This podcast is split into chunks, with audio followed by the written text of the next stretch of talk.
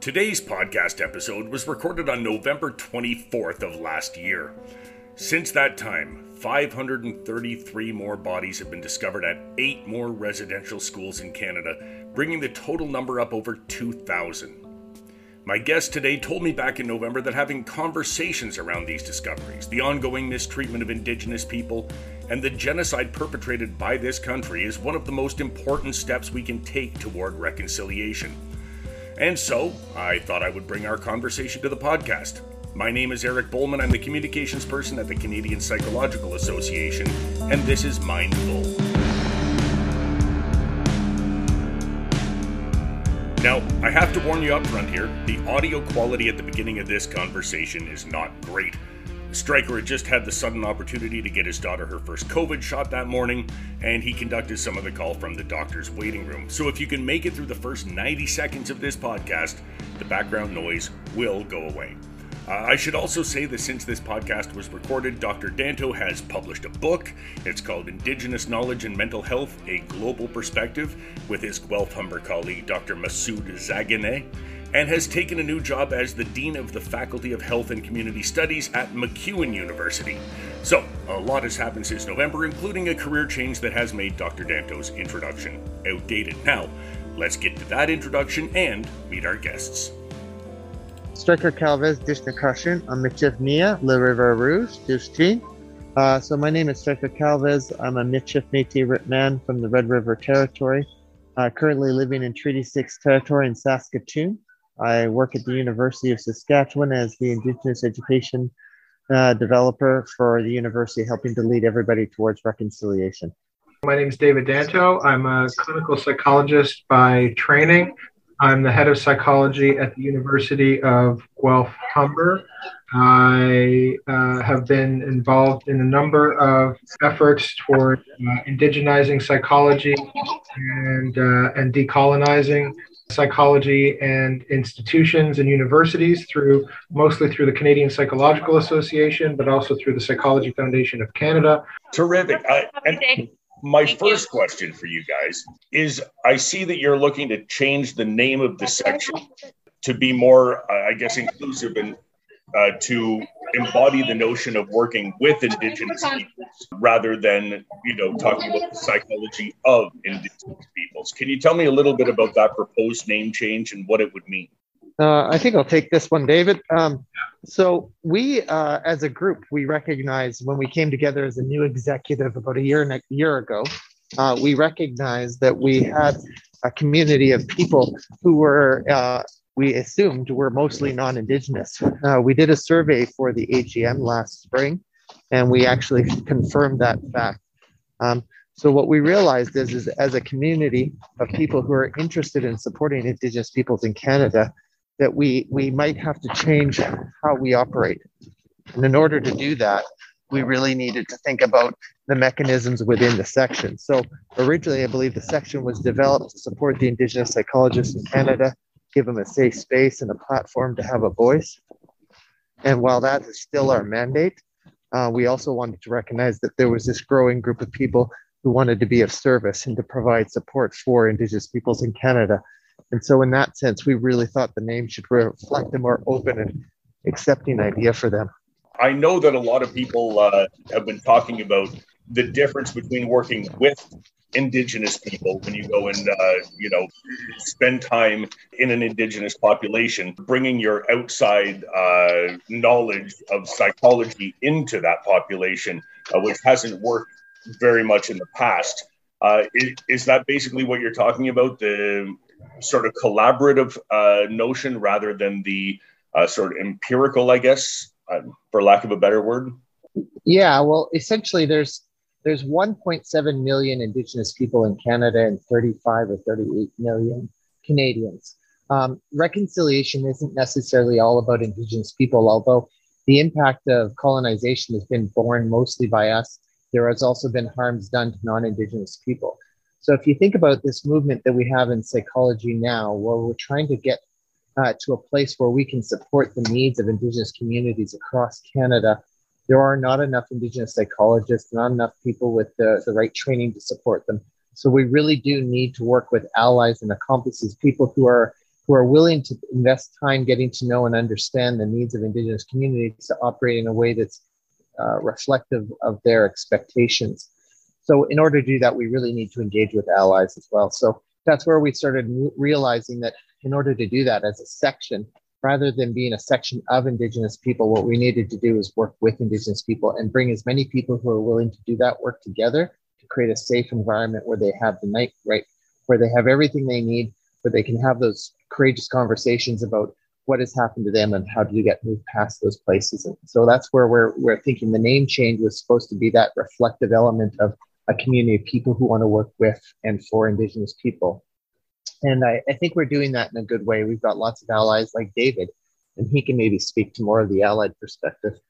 Thanks, Stryker. I guess what what I yeah what I can add to that is um, absolutely. A few years ago, I uh, I worked with Stryker on this um, uh, response to the Truth and Reconciliation Commission report on behalf of the Canadian Psychological Association and at the time PFC. Uh, what was clear from the from the attendees and the participants in that process was that psychology, and of course Indigenous people know this very well, but psychology has not been a great friend overall to Indigenous people historically and even and even to this day in many cases and this is because of exactly the kind of thing that you were mentioning is sort of uh, bringing um, external western perspectives and approaches to uh, psychopathology to health to you know concepts of the personality the family what have you to indigenous communities and kind of force fitting if you will,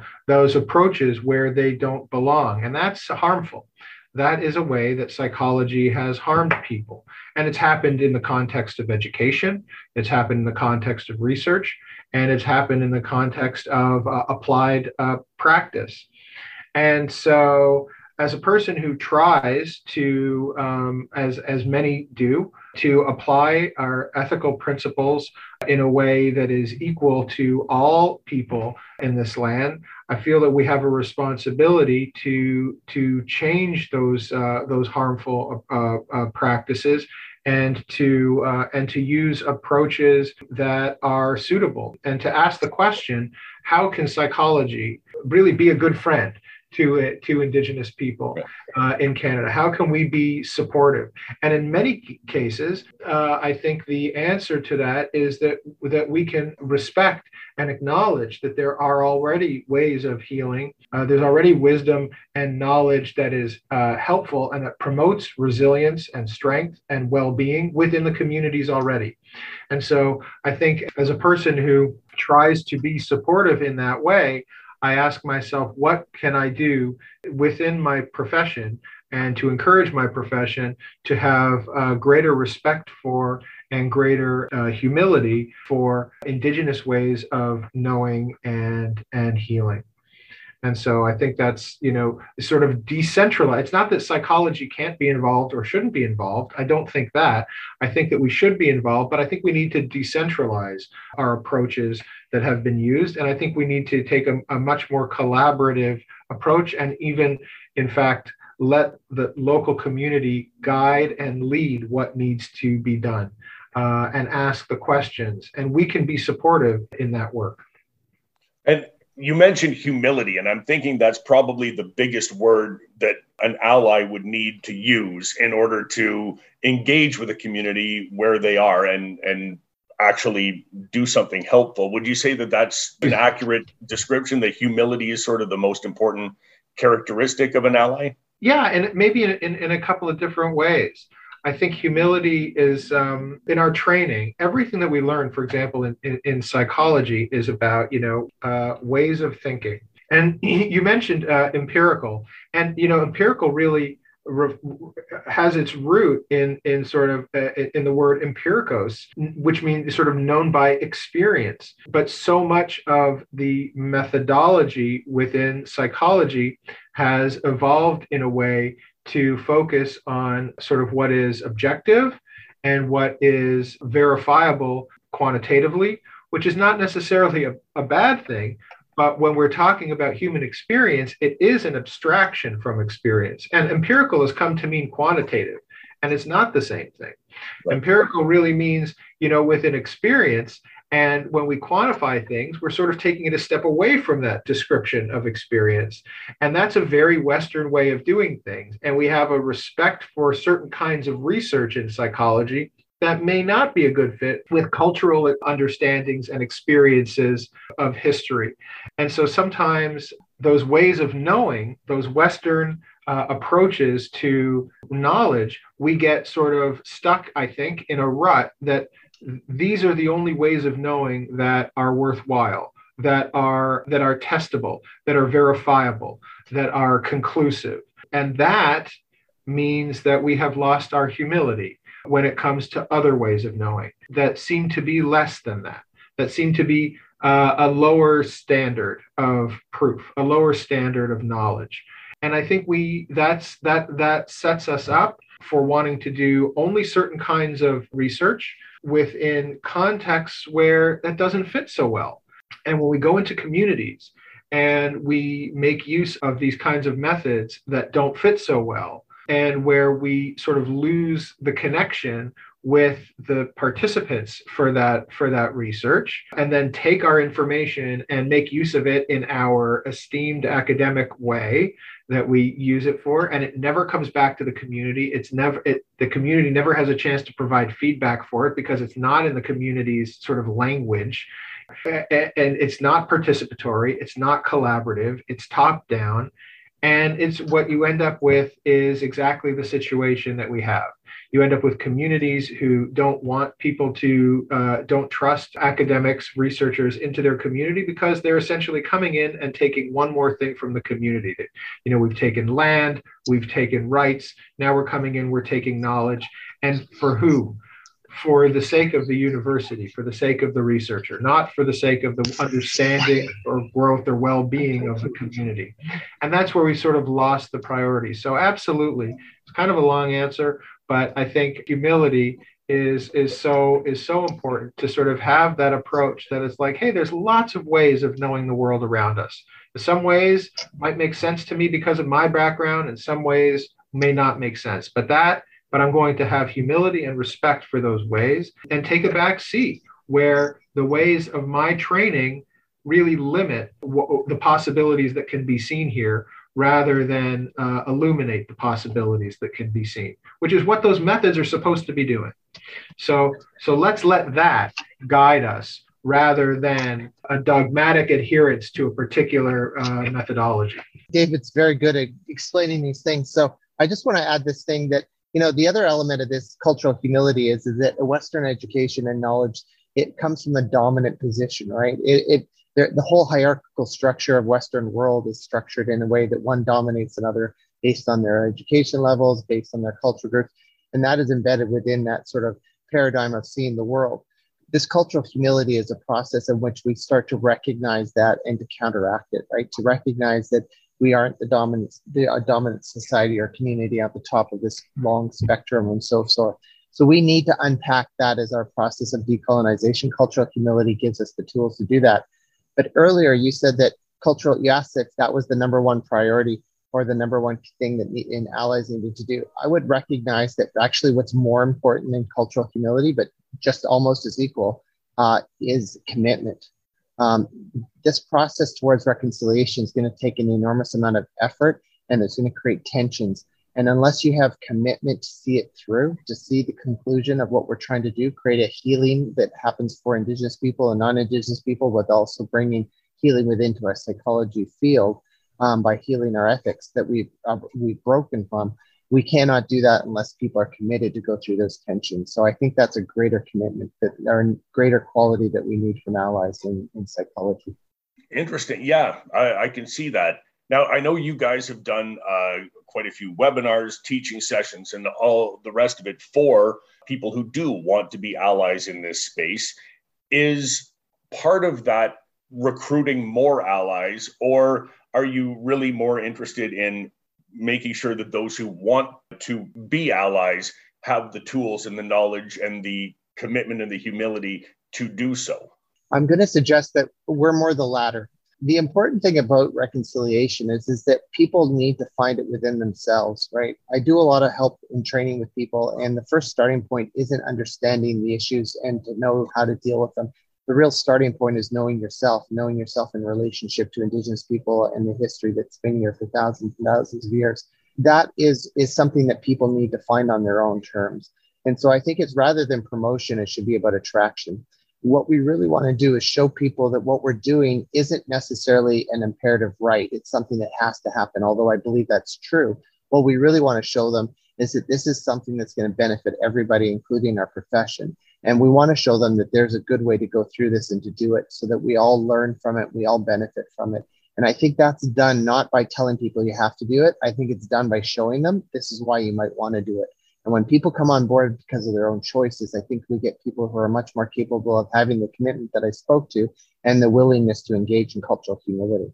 I, I totally agree, Stryker. I, and I'm, I'm of the same mind. I'm not much of a recruiter. And th- this has come up in different contexts. For example, within the post secondary context, I think the focus needs to be, and Stryker, I'd like to know your thoughts on this, but similarly, I think the focus needs to be on creating the kind of post secondary institution that is welcoming and culturally safe and facilitates an appropriate and reflective and critical education for non uh, for non-indigenous and indigenous students rather than uh, a focus on indigenous recruitment that language has been used. I think I'm seeing it less used today because of those kinds of things. And I think, you know, that is part of a natural process.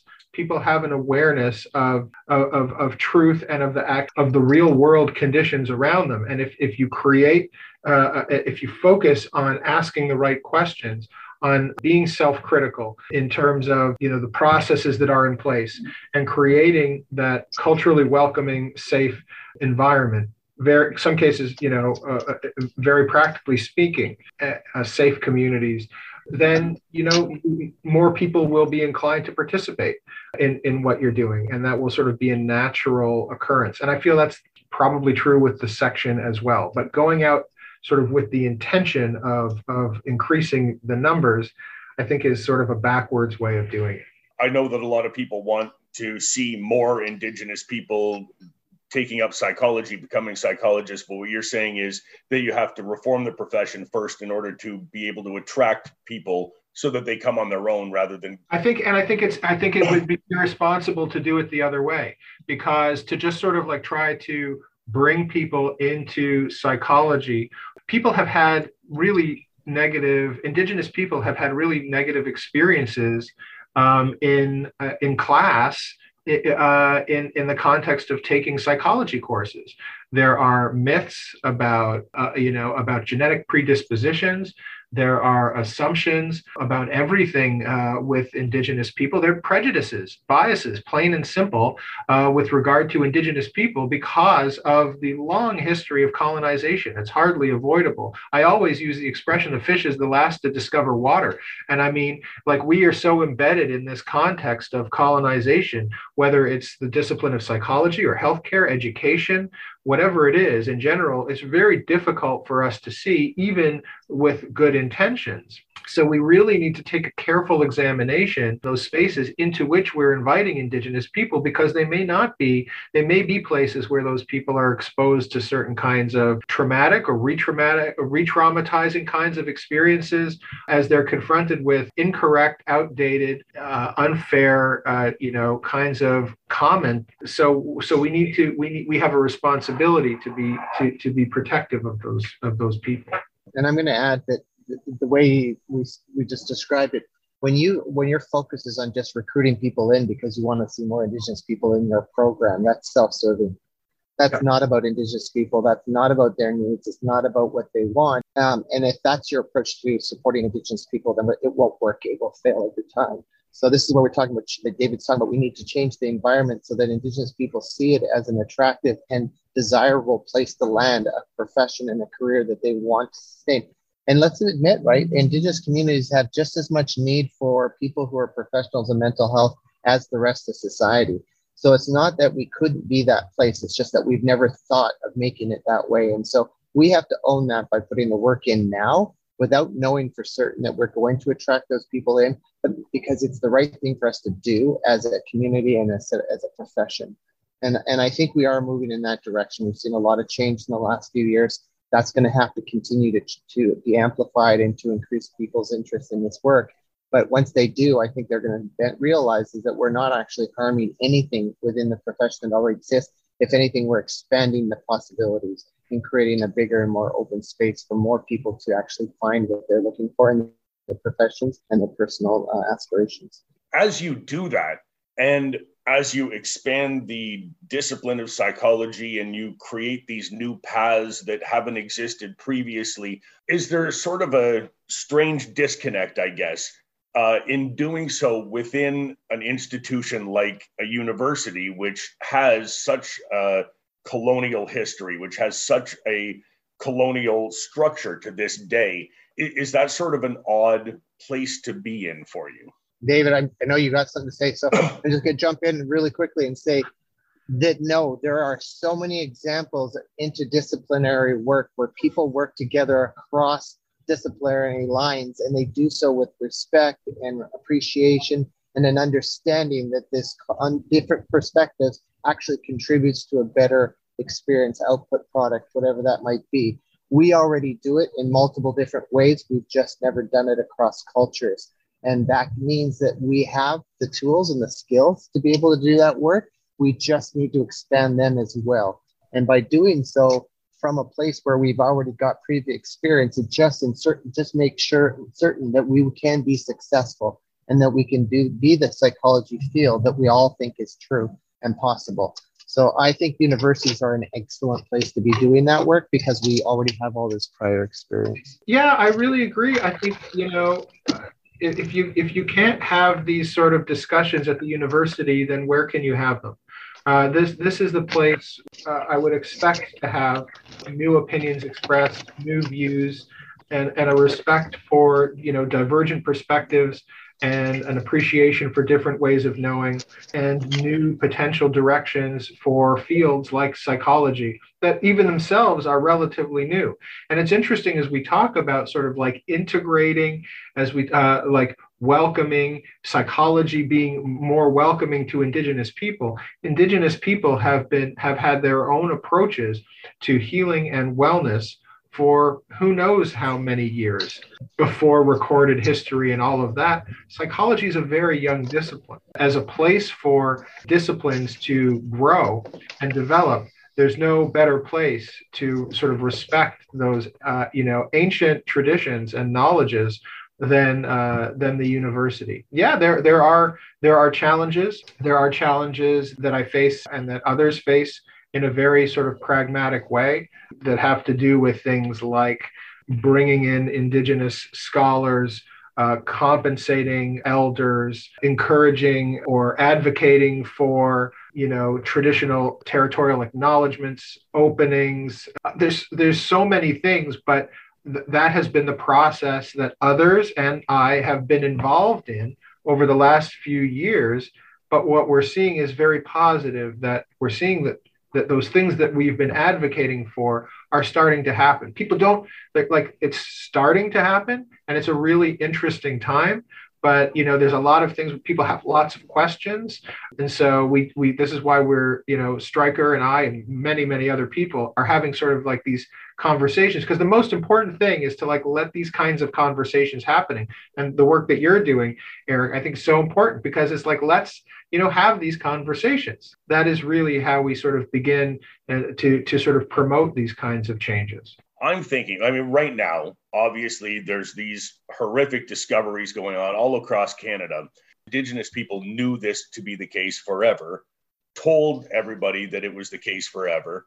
So it's not coming as as much of a shock to Indigenous people, despite that right being a gigantic trauma for them. Is that changing anything for you guys? Are you seeing people react in a different way than you would have, say, a year and a half ago before all of this stuff started dominating the news it's really important to recognize is that these events when they happen they they're actually re-traumatizing to indigenous people so we're highly affected right because this is a confirmation of the what we've been advocating against for a long time that canadian society has not treated us right and has actually gone to the point of harming and killing children to prove it true.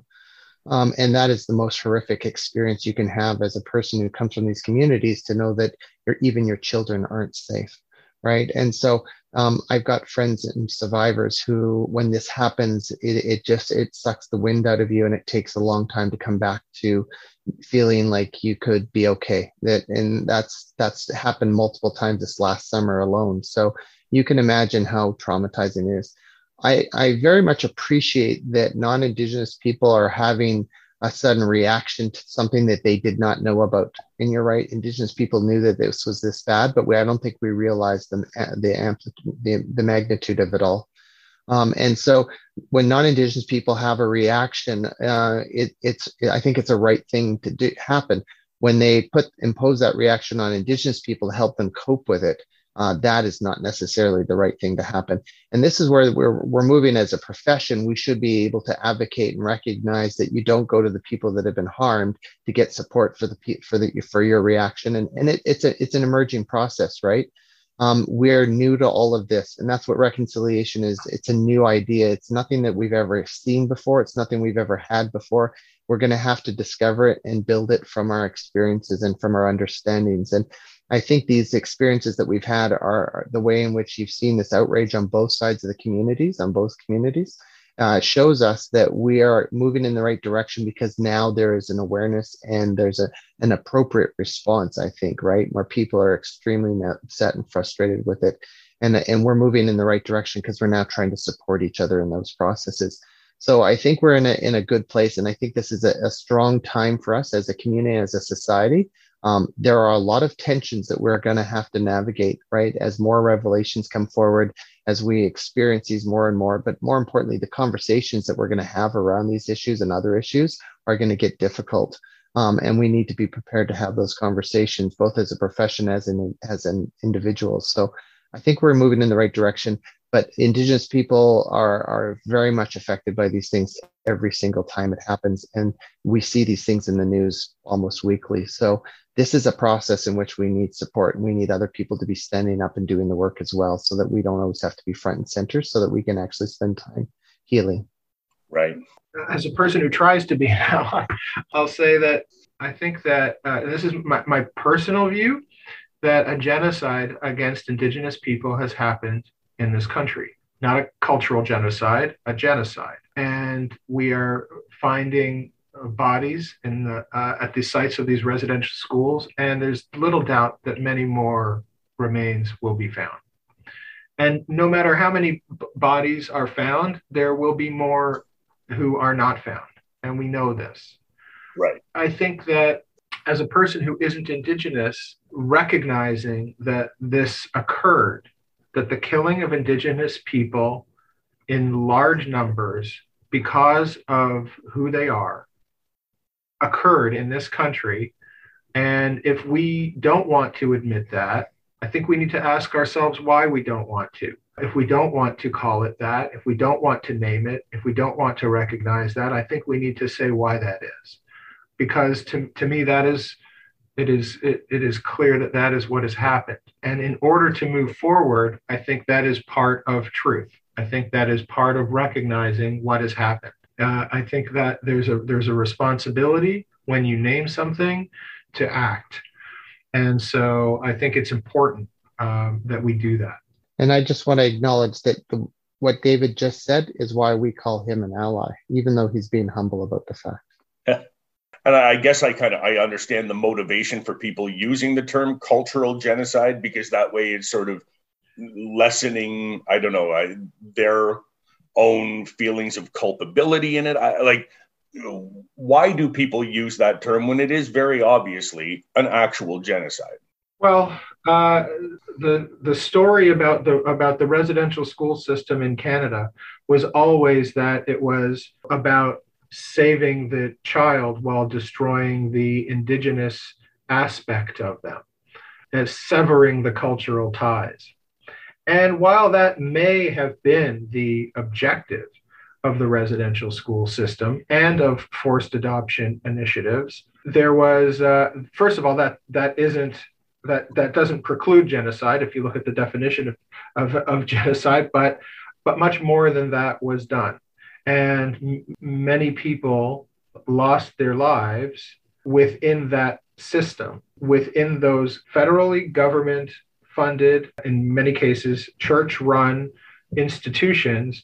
Many children lost their lives. And there's no doubt of who bears responsibility for that.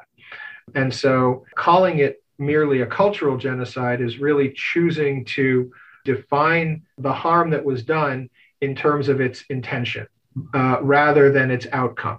And we wouldn't do that in a court of law, right? If you're if somebody's intention was merely to harass and not kill, but you ended up killing, you, you don't get the harassment charge. Right. right. Right.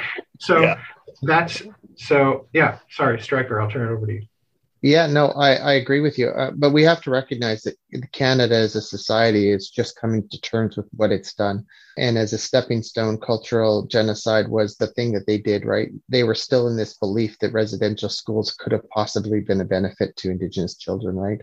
And I think that now that we're seeing that that was quite not true, people are going to come to terms with this idea that it was more than just a cultural genocide. It was just a purely genocidal but I don't want to dismiss the, the the the the malevolence of cultural genocide, right? Because I am who I am because of my ancestry, because of my beliefs, because of my identity, because everything that I have ever been is a tie to the land. So to take away all my worldviews, beliefs, and everything like that, you'd leave me with nothing.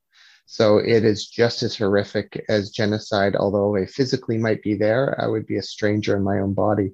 So uh, the, it was still a huge, significant step forward to state cultural genocide. Um, that's not to dismiss it, um, but we've now become more articulate. We've understood the truths that surround it, and we can call it what it really was: is a genocide. You know, Stryker, you were saying that we have made progress, right? There is progress being made.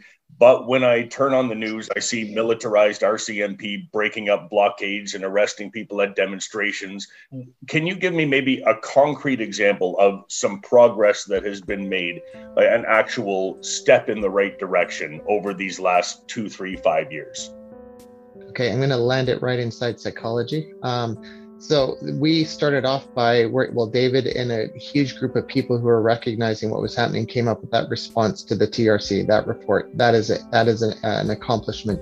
Since then, it hasn't collected dust. It hasn't sat on a shelf and said, you know what, we did that thing, so we're done, we're good, right? We could live off that for five or ten years. What has happened though is we've seen this invigorating conversation starting to emerge in different spots of the in the field of psychology and now you're seeing a change to the sta- ethics standards right so the standards are going to change we're increasing it we're adding to a value as well as a practice that will support indigenization of psychology and support for reconciliation. We're also seeing ACPRO uh, step up and change the regulatory the way in which they want regulatory boards to start addressing these issues. So even within our profession, we are now starting to see an enormous amount of change. It's starting now. It's not. It hasn't even begun, but the ripples are still being felt, and they'll be felt across the profession. So those are just two elements, and that's just like people think we came out with that report in 2018. We're now in 2021, and we're already starting to see these dramatic changes. These are changes at the core parts of the profession, and they will continue to grow and build. And I think this is where we can see that we've had a very successful impact. Progress is being made, but there is still a long way to go. As Stryker and David have told us, it will require commitment and humility, not just from allies in the profession of psychology, but from all of us as Canadians, recognizing the harms that were done by our governments, schools, churches, and other institutions against Indigenous people in every part of the country.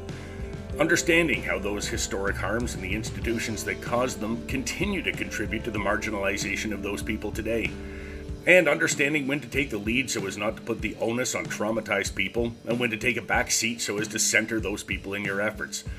I must confess, like, that's the part I have the trouble with most.